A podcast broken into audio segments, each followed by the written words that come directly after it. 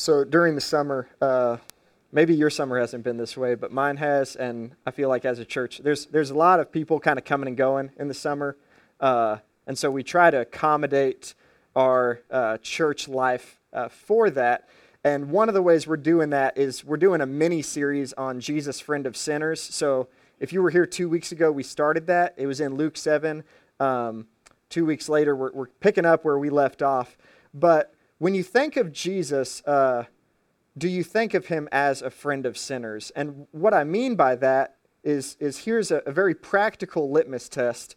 Um, this week, this past week, when you missed the mark and you did not do something that you know you should have done, or you did, you did do something that you know you shouldn't have done, whenever you missed the mark this last week, uh, was your reaction to go straight to Jesus or to avoid him? Did you deal with that mistake, take that habit uh, straight to Jesus, or did you just kind of let it slide? Uh, maybe you felt bad, vowed to do better internally, vowed to do better next time, but didn't have any uh, interaction with God, any conversational relationship with God over it. Um, however, we think of Jesus, it, it shows up in our lives. This is incredibly practical. And so, what's so ironic about this title for Jesus, Friend of Sinners, we saw this two weeks ago, it was meant as an insult. Uh, the enemies of Jesus called him, uh, he, he's, he's a drunkard and a glutton, and then they said, a friend of tax collectors and sinners. So they meant it as an insult, but there's a whole lot of truth in that insult. And Jesus said, Wisdom is proved right by all of her children. That's where we ended last time. And so, uh, I, I, want us to continue in this same passage, and, and next week we'll, we'll kind of end this mini series also in Luke um, and what Jesus says about being a friend of sinners. But I, I just want us to continue to unpack how is it that Jesus befriends sinners? Exactly what's that look like, his friendship that he offers towards sinners? Because let's, let's just get this clear. I said this two weeks ago, but Jesus is a friend of sinners, but he is not chummy with sin right? He's not just like, oh, okay, you know, that's fine. that's not his approach. But he is a friend of sinners. So let's look at Luke 7, 36 through 50. Again, this is this is like part B. This is picking up where we left off, and I know it was two weeks ago, and I've been a lot of places since then, and you've been a lot of places since then. But let, us just read this passage together and, and unpack it and see uh, what God has for us here. Luke 7, beginning in verse 36.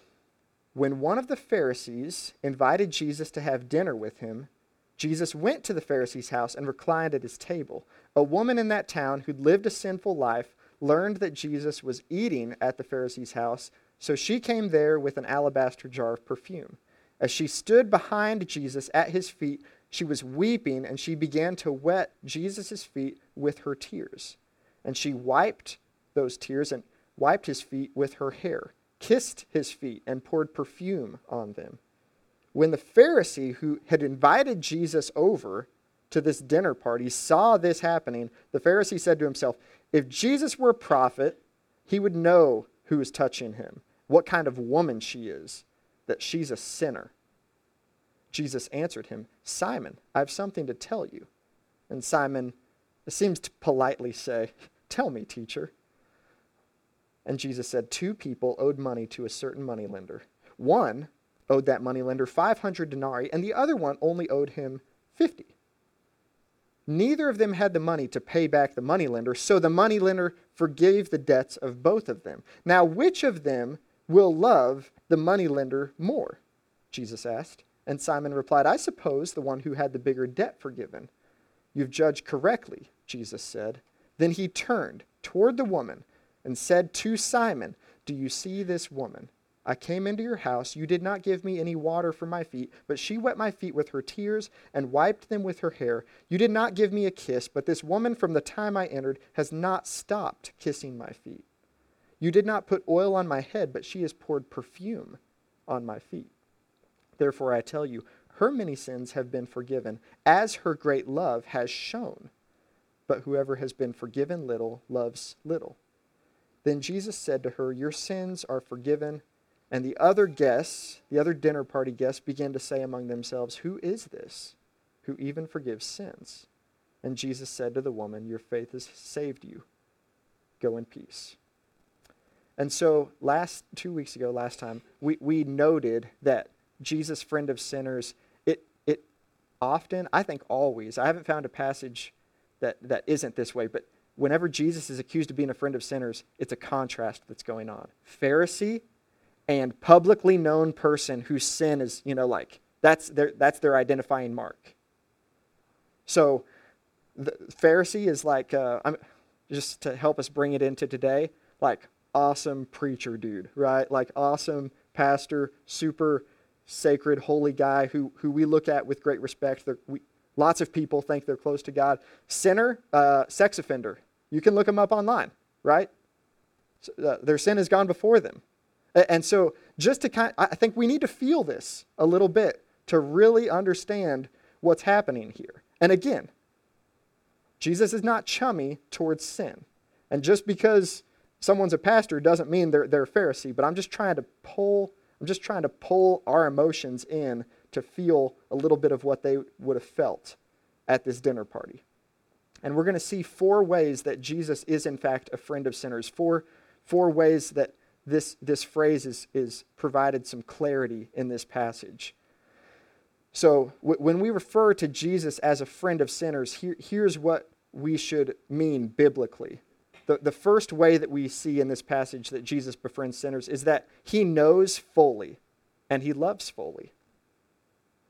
So, when the Pharisee who had invited Jesus saw the way that Jesus let this woman uh, adorn him with affection, uh, you know, he made a judgment. Like, if this guy was a prophet, he, he, he is, he's assuming the best about Jesus. He's assuming Jesus doesn't know, but he's saying, even if, this, even if Jesus doesn't know this woman, if he was a prophet, God would reveal to him how awful she is, uh, that she's a sinner. And uh, Jesus does know her fully and loves her fully. And Jesus also knows the pride in the Pharisee's heart before he invited him over for dinner. But he cared enough for his well being not just to go eat with him, but he also used this opportunity to invite him to change. Jesus knows each of these characters fully, and he loves them fully. So when that comes to us, like, it doesn't matter who you are, how long you've been going to church, how long you've been walking with Jesus. You need to know that He loves you fully and He knows you fully. And so, a very practical application of that is uh, the sin in your life. what are you doing with that? Are you acting like He knows you fully? He knows that, and that He loves you fully. He wants you to deal with that. He wants you to confess that to Him and appropriately to other people around you. God knows us fully, and yet He's incredibly patient and He loves us fully. So, uh, just one, there's many applications, but one practical application is confess your sin. Find a trusted friend, c- confess it to God, and confess it to other people. A second way that Jesus is a friend of sinners is he, he just really clearly tells us how love works in verses 40 to 43. Uh, and he uses the story of the moneylender to do that. Uh, this love, love is a big and beautiful concept, so it's more than just forgiveness, but, but this is an important part. And so in, in verses 40 to 43, he tells the story of the moneylender, and, uh, and Simon judges rightly that it is the one who's been forgiven much who loves much. And so when it comes to our lives, again, this is a very easy text to apply. Is uh, what are we? How do we? How do we look at our lives? How do we look at God's forgiveness? It's very easy. The longer we walk with Jesus, to take for granted uh, His forgiveness in the past, His His forgiveness in the fu- in, in the present, and His patience with us as we move forward in the future. So, I'd encourage you this week, even today, as we continue worshiping, just to think about how much you've been forgiven by God. And this is not a, hey, go, go to the corner, go to the dark corner of your heart and of your life and, and just sit there for a while. Think about all that you've done. That's not the invitation. The invitation is let the light of Christ come into the dark corners of your heart, into the dark corners of your life, and let him shine. This is training. This is, this is part of our training for godliness. We want to become like Jesus. So when we do this, when we grow in this, we realize, because we're connected to our own sin, we realize there's no one that's too far gone. If they still have breath in their lungs, they're not too far gone because we're experiencing the forgiving, the gracious hand of God in our own lives. We can look at people the way that God does. There's no one too far gone who sinned too much. Now, sin does have consequences. And so, again, don't, don't think no matter what they've done, they can do anything, right, in the future. There are consequences to our choices. But what we're focusing on today is uh, my own tendency is to forget God's forgiveness, forget that there is no one too far gone, and to just kind of surround myself with people like me and, uh, you know, uh, just be okay with that. Jesus didn't do that. So as we remember God's forgiveness for us, we can pray for and pursue other people. And your pursuit and your prayer doesn't have to be perfect, it just needs to be present. So, as an example, a few weeks ago, I had a conversation with an unbelieving family member. And honestly, I don't think I did a great job, but at the end, I threw out, uh, hey, I just want you to know that Jesus loves you.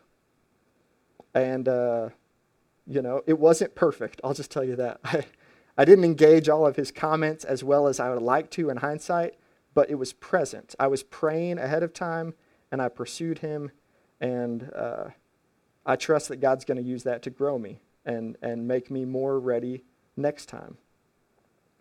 Let, us look at what happens next. We're up to verse 44 in the story. Th- this is very interesting. Jesus is talking to Simon but he's looking at the woman. Okay, verse 44, I'm going to read it again. Jesus turned toward the woman, but said to Simon, Do you see this woman? I came into your house. You didn't give me any water for my feet. Still turning towards the woman, but talking to him.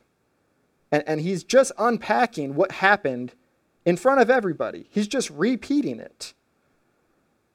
But in verse 47, he says, and he's and he's using this as a way of like bringing that money lender story into real life. She's the one who's been forgiven much, and, and you see it by how she treats me. She hasn't earned her forgiveness, but her actions have shown something has changed. She's been forgiven. Her great love has shown that. But whoever loves little, it's because, they, you know, whoever's been forgiven little loves little. And so Simon understood the story and then he was connected to the real life example. What Jesus is doing by looking at uh, the woman, turning towards the woman and saying to Simon, is he's, he's, he's, he's saying, Look, Simon, you're a sinner too.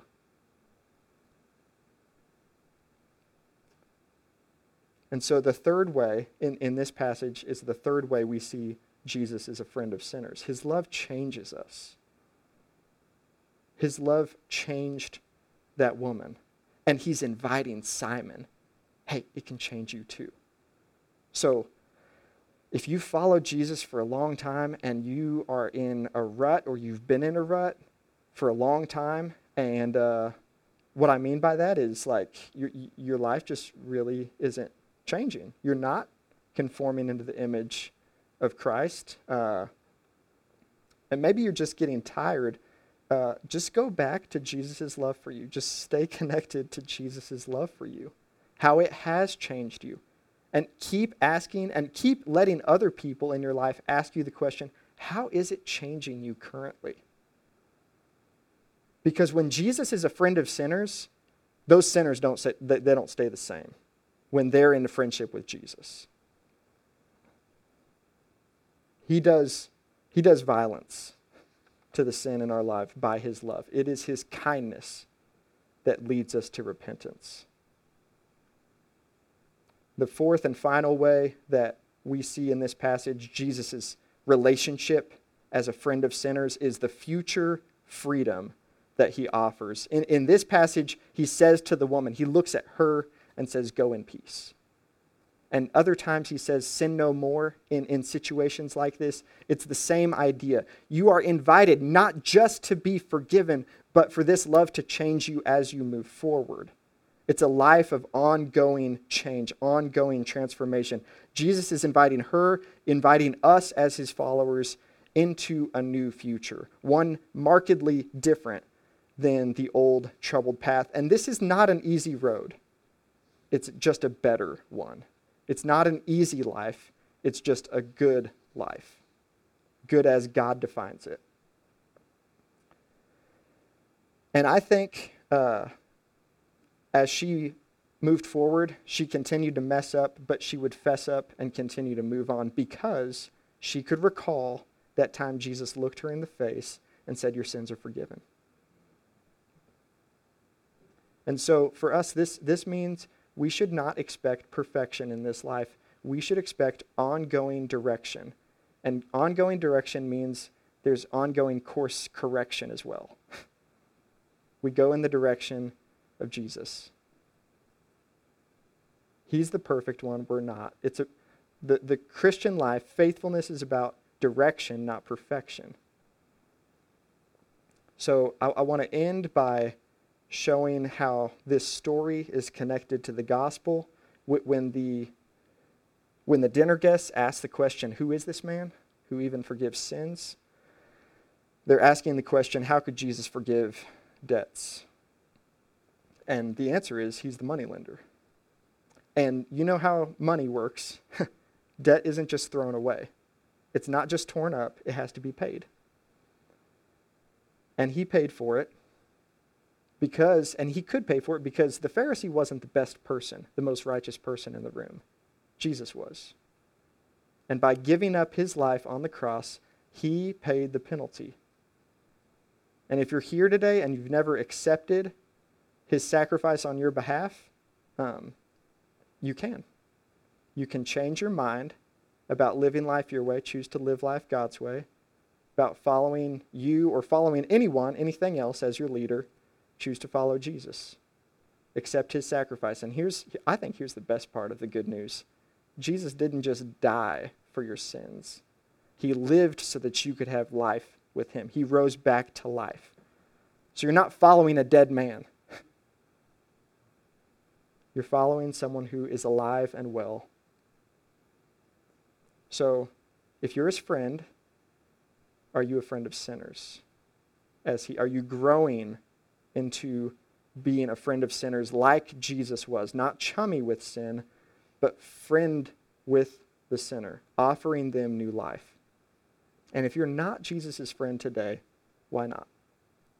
Like, you don't have to be. I'm not trying to twist anyone's arm, but why not? Answer the question. Like, just get clarity around that for yourself.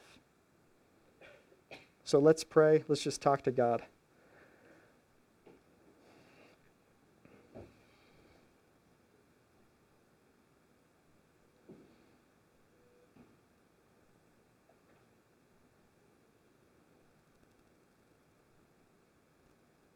Lord, there is a lot of reasons uh, why people, um, well, they've been hurt. uh, that's why not, why, why they haven't chosen to follow you, or why they're stuck, why they struggle with that, this idea of your love, your incredible love for them. Um, so, would you do what only you can do and uh, uh connect us to your love?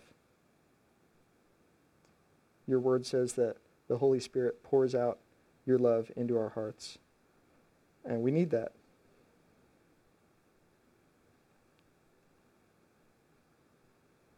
To remember who you are, who we are, and to live the lives you've called us to live.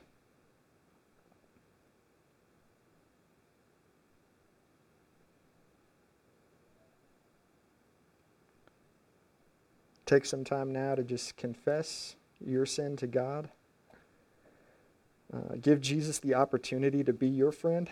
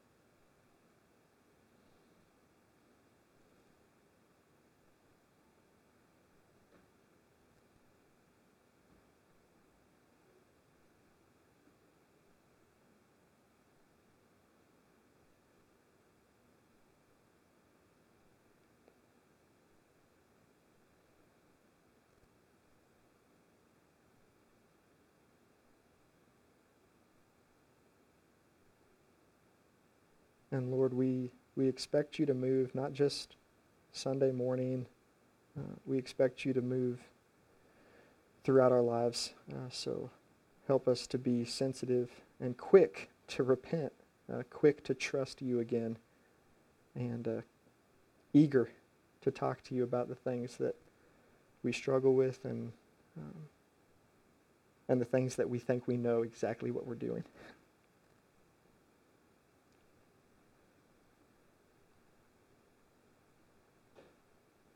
Keep keep using this time to talk with God as the worship team comes up.